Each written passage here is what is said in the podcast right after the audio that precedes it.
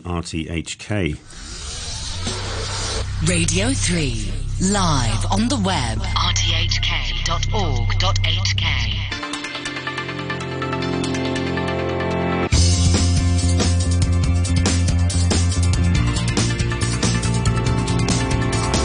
Money Talk.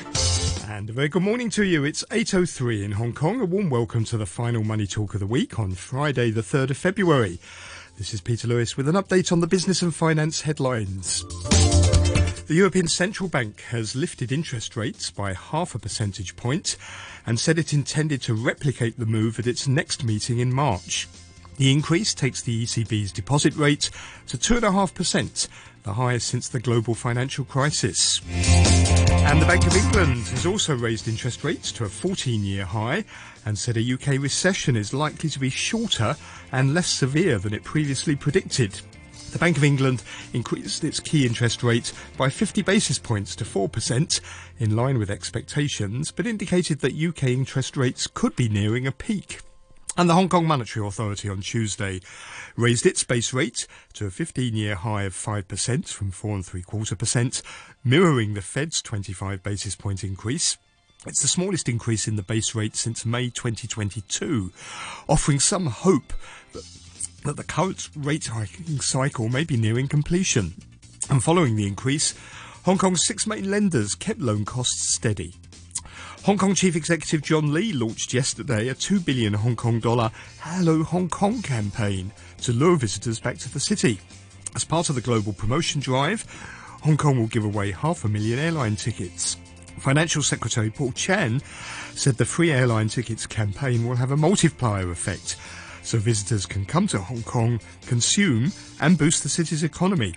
The Hong Kong Tourism Board will give away at least 1 million spending vouchers under the title Hong Kong Goodies to use on attractions in stores and on food and beverage and transportation.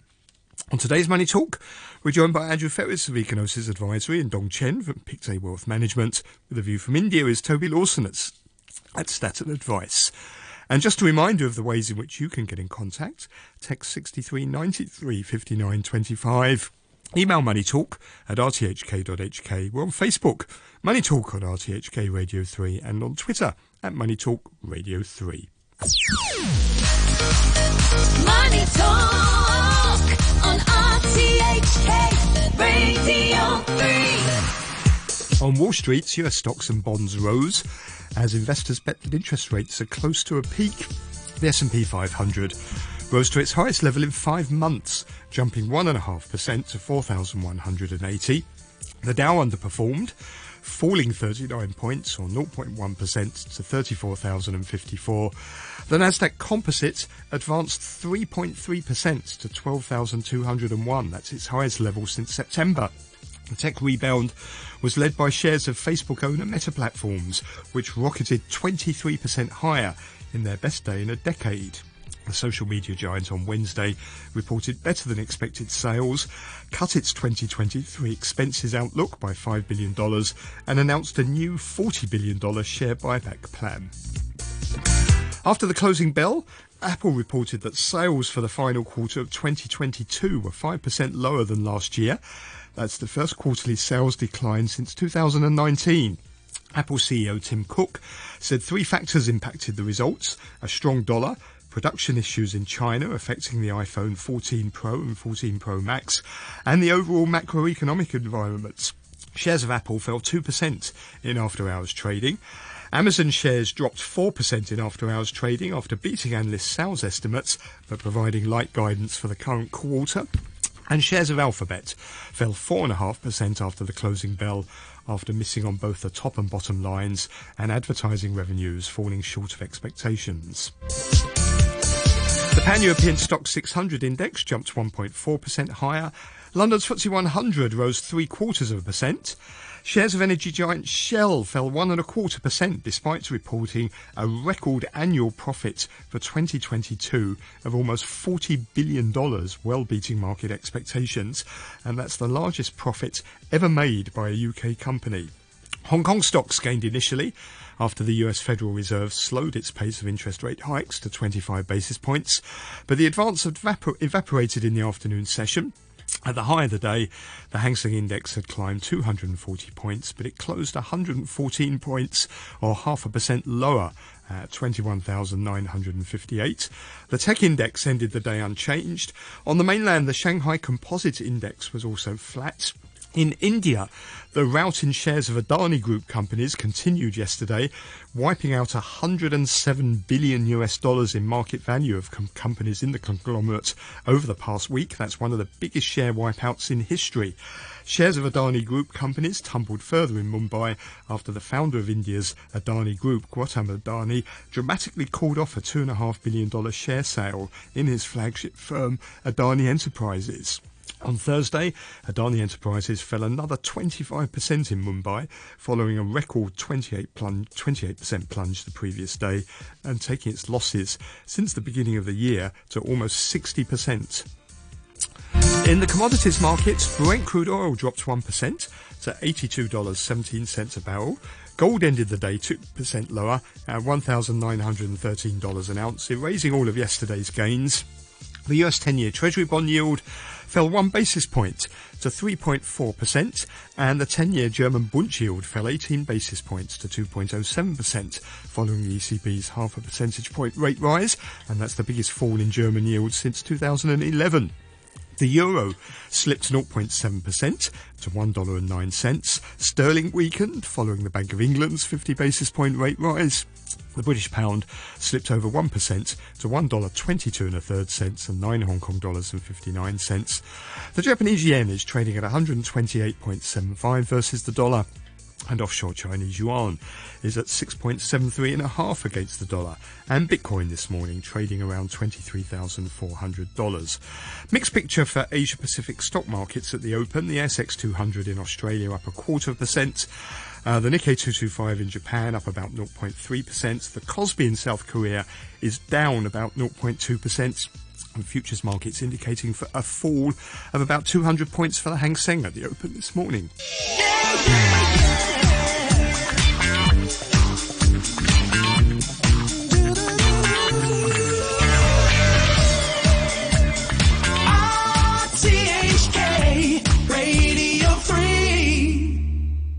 The time's 8.10 and let's welcome our guests on the phone. Still in Uruguay is our regular Friday morning commentator, Andrew Ferris, the CEO of Econosis Advisory. Morning, Andrew.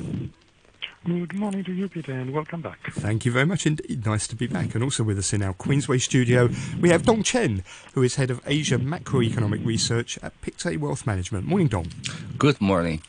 Um, let's start here in Hong Kong. First of all, the Hong Kong Monetary Authority has raised its base rate to a 15-year high of 5% from 4 and 3 quarter percent. That mirrors the Fed's 25 basis points increase. It is the smallest increase in the base rate since last May.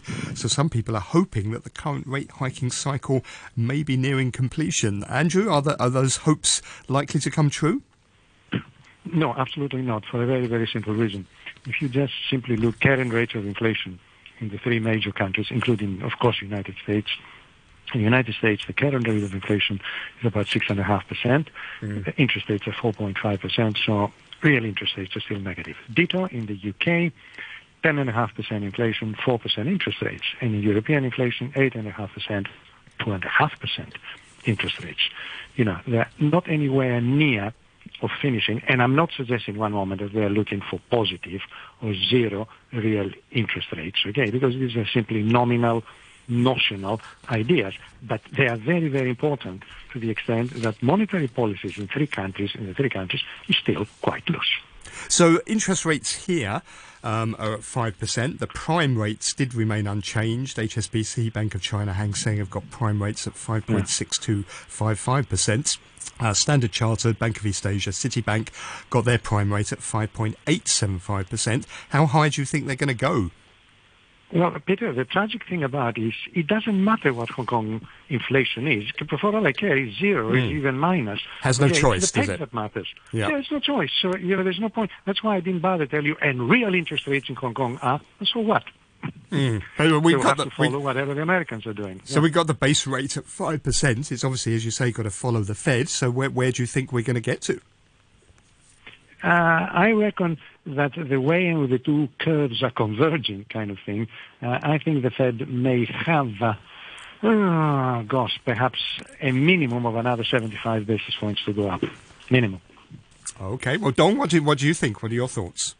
Well, our current uh, expectation is another 50 basis points increase from here, so another basically two 25 basis point hikes. But I think at this point the market probably is, you know, very much disconnect with the messaging from the uh, from the Fed, especially in terms of expectation of a rate cut by the end of the year. You know, market clearly is pricing in rate cut, but you know, come on. right? we, we, yeah, we do not think so because, as I think, as the other guest just mentioned, you know, look at the real interest rate. We're nowhere close to, you know, restrictive. Well, we had this surge, haven't we, in stocks in the US since Jerome Powell uh, announced the cut. And in fact, the more he spoke in his press conference, the more stocks seemed to go up. So they took his statement as being quite dovish. I think the thing they focused on was his comment that the disinflation process has started. And I, and I think investors took that as a sign that maybe we're getting near a peak. But if the disinflation process has started, surely it's got a long way to go yet, hasn't it, to get down to the Fed's target of 2%? And especially on the services sector, I mean, I think the key there there are two at least two main sources of uncertainties here. Number one is you know looking at what the, the, the, the Fed has been doing you know over the past one year, you know very aggressive rate hike, and w- to what extent that lagging impact is going to reflect on the economy. That's quite uncertain. The second thing I think very important is that you know uh, how, sticky the services uh, inflation could be. And I think there are a lot of questions there, and I think it's kind of premature for the market just to presume that you know rate hike cycle will be you know and and more importantly there will be cutting. I think that's the crucial difference here. Andrew, this, this rate hike in Hong Kong has come obviously when uh, we've had this GDP data out this week. GDP contracted 4.2% in the fourth quarter, much worse than what economists were uh, expecting. And also, more worryingly, the previous quarter was also revised to show a bigger contraction of 4.6%. And then for 2022 as a whole, that was also a big miss. The economy contracting by a bigger than expected 3.5%. Um, so, w- what is the impact going to be on the economy of, of further rate rises here in Hong Kong? Well, uh, you know, I'm going to get the Nobel Prize by telling you it's not going to be good. Now, I'm much, much, I'm much, much more concerned with the Uh, good news, good feel effect of lifting of all the travel restrictions. Hmm. Okay, because unfortunately, this is going to be a one-off. In other words, for this to make some real difference, Oh God, Peter, it's terribly boring. At the peak, Hong Kong had 55 million, I say that again slowly, million tourists visiting. Okay, of which 75% were from China. Uh, for us to begin to say, hey, we're on the way up, is they'll have to go up every month by 4.5 million arrivals. Come on, this is just not going to happen. Okay, or if it's going to happen, it's going to happen very slowly. Hence, the restaurant sector, the services sector, the retail sales sector is still going to move very, very slowly. So I am afraid I would not be at all surprised if Hong Kong ends up for the year 23 with an incredibly low GDP growth rate, Well, we, meaning, meaning, meaning even 1% if we're lucky. Well, Paul Chan, the financial secretary, he might agree with you because he did say this week Yeah. the recovery isn't fast and strong enough. But there is a recovery, isn't there? Do you think we've now reached the bottom and we are going to see a recovery, albeit maybe a shallow one? Uh, You know, the, the recovery simply means a kind of a deceleration in uh, in the wrong uh, bits of uh, of economic data, and I'm afraid we don't see this. If you think about this, we have minus 3.9, minus 1.2, minus 4.6, minus 4.2. It doesn't look as if it is going down. Okay. I'm talking about I'm talking about year-on-year uh, GDP growth. No, all these are backward-looking. Okay, hence I'm looking forward by saying, okay, what are the good news? Hey, no more travel restrictions. Good. Where is 4.5 million tourists arriving every year, every month? Okay, and you divide that by 30, you're going to have some pretty spectacular numbers. Yeah, well, it's not. It's just not going to happen.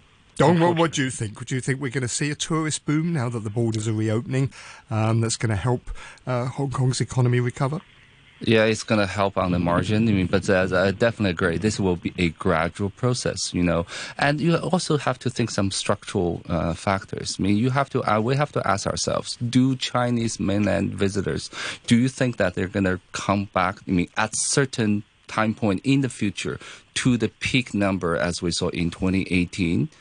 Well, I think that is a big, big question mark, right? Because of political reasons, because of the perception about Hong Kong, that could be a structural different story. But there are also some hope, I think, out there, you know, because I think at this point, another very important factor weighing on Chi- uh, the Hong Kong economy is the population outflow. And uh, we know that number is massive, you know, roughly 200,000 people left Hong Kong. But uh, people don't realize that in Singapore, you know, everybody's saying that Singapore is on fire right now. But you, people don't realize that in 2021, Singapore also experienced more than 200,000 people outflow. Right? But in 2020, uh, 2022, that 180,000 people came back. So, of course, I'm not saying that the same thing is going to happen to Hong Kong, but to what extent some of the out, uh, outbound migration could eventually return, that's still a question. So, there is still hope. Okay, now while we've been talking, an email has come flooding in. Um, if you want to email us, moneytalk at rthk.hk is our address. It comes from Mary M. She says, Hi, Peter. How about a discussion on how Hong Kong deposit interest goes down when interest rates fall, but when rates go up, they remain unchanged? She says Standard Chartered is still paying 0.001% on deposits in foreign currencies. And that's from Mary. Now, I did check, Mary, that it is true, but if you deposit in Hong Kong dollars, you can get a, a higher rate of around 0, uh, 0.65%, although that's not going to make you rich. But, Andrew, um, what, what, what's your answer to Mary's question? Yeah, absolutely. In- actually, incredibly straightforward. I'm sorry, it's not that uh, I know better. Uh, I'm simply no. Bank rate differentials, okay, reflects two things. It reflects how much the banks will need in general to be making versus uh, how much in general they will need to be paying. And of course, the background to that is always the fallback position that should the banks even overnight need to borrow, okay, then uh, the interest rates are going to be quite high because uh, of, of the peg. Now, they don't need to raise deposit rates. It's as simple as that.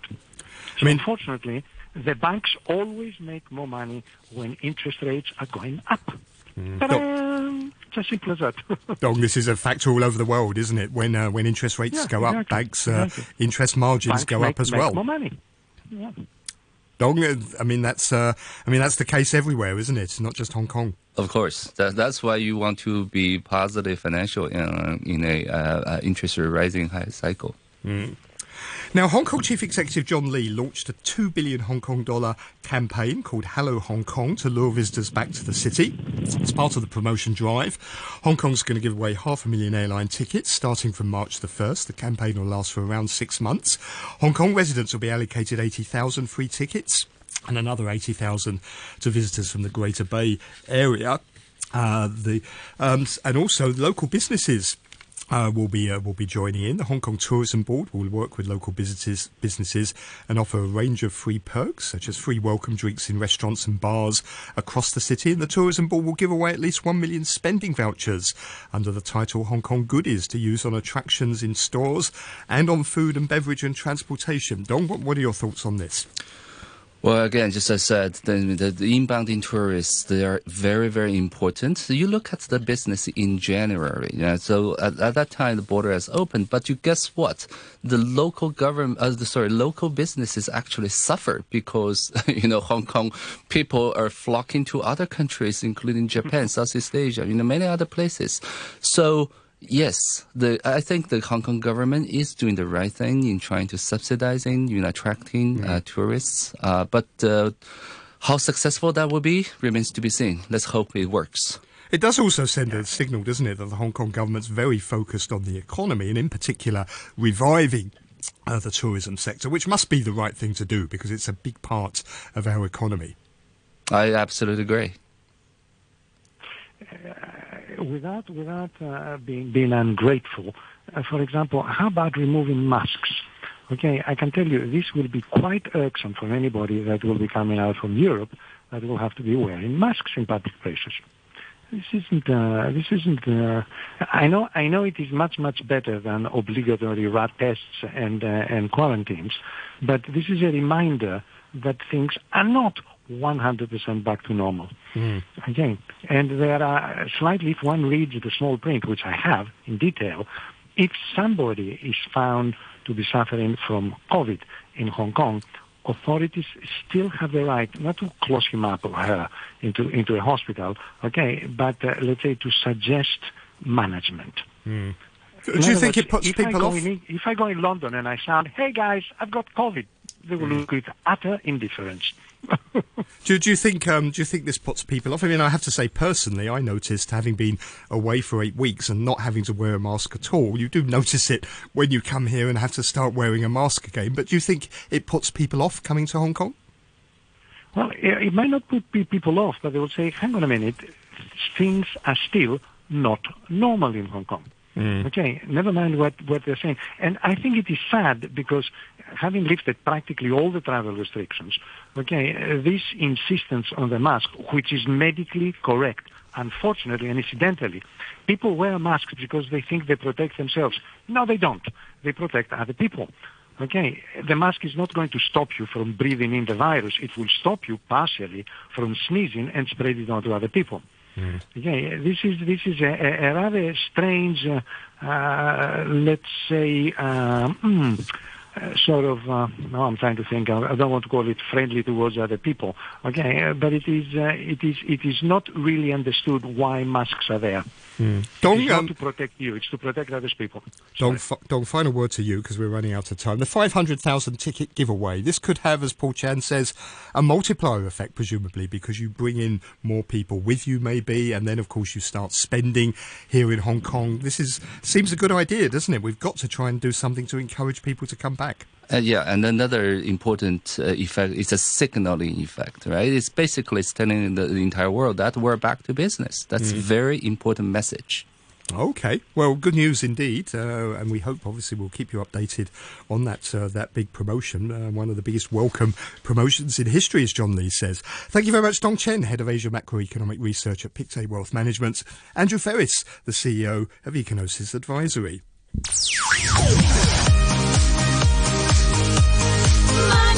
Money on RTHK Radio 3. 8.25 on the phone is Toby Lawson, Director of Staten Advice. Morning, Toby. Good morning, Peter. Now, what a week it's been in India. Two big pieces of news here. First of all, the Adani Group, this big wipeout in the um, in the shares of the Adani Group companies, almost 108 billion dollars wiped off the value of the 10 listed companies in about one week. And of course, um, Gurjit uh, Adani who founded the company has seen his own personal wealth um, almost um, down well down about 50 billion dollars he was asia's richest man not anymore um, apparently um, Toby, first of all, give us a, a, just a bit of a, uh, an insight into the Adani Group because this is a huge company, isn't it? A huge conglomerate. Yeah, it's a huge conglomerate, and, and you know clearly one of the the biggest, uh, both from a listed perspective and from a, a pure conglomerate perspective in India. And you can put it the the likes of Reliance and Tata as sort of equivalents, and grown uh, enormously in recent years. You know the growth profile of the Adani Group um, uh, as a as a as a multi-industrial uh, conglomerate has been almost off the charts. Not only reflected in its share price, but also in its activities, and it's really you know, diversified quite strongly into uh, ports, airline, airports, uh, into other infrastructure, into green fi- energy. Um, it's a huge player. Uh, I think it's second only in terms of uh, its renewable footprint in, in India. And so, yeah, it's a, it's a significant player, uh, and it has grown enormously uh, in a very short period of time in a relative sense to, if you put it effectively against Reliance and Tata, the two other uh, main competitors in that sense. Now, what has rocked the firm is this um, report from short selling firm Hindenburg Research. They allege a two year investigation found what they call brazen stock manipulation and accounting fraud. Uh, they've also flagged concerns about the use of tax havens and the substantial debt at the group. Now, Mr. Adani rejects those allegations. He says they're selective misinformation and stale, baseless, and discredited allegations, and he says they're an attack on India itself. Nevertheless, they have hit a bit of a raw nerve, haven't they? Because there has been concern for several years now about just the speed in which the Adani Group has grown, and in particular, the amount of debt it's accumulated uh, during that time. I saw, um, I think the FT was uh, was reporting that it's uh, accumulated about thirty billion dollars of debt. So this is a bit of a worry, isn't it? It has been for a while. Yeah. So the topic itself is probably not new. In uh, so I haven't read the Hindenburg report, but you know, over the of the years, whether it's from a politically motivated perspective or not, or whether it's reasonable in terms of there's been uh, often some speculation, some noise around how Adani's grown and and how it's uh, the interoperability of its uh, of its uh, operating companies and cross shareholdings, etc. And periodically, it comes up in the news. There is that political element, given that Adani was very close uh, to Modi in the in the Gujarat uh, days. Um, so that that's not new news. What really is the issue for the market now is because of this report and because of the impact on um, uh, the share price uh, of the Adani Group is how can and how will uh, Adani refinance uh, its debts, its very high debts, at a time when the market is maybe, you know, where the banks and the other uh, creditors are not necessarily interested in either refinancing or extending new credit to a company that still requires significant debt to to grow and to achieve its uh, its outcomes. So I think that's where the market is probably reacting not so much to the news itself about Ford, but actually the impact of the reduction in value that would then question whether they can actually refinance their debt sufficient to achieve their outcomes.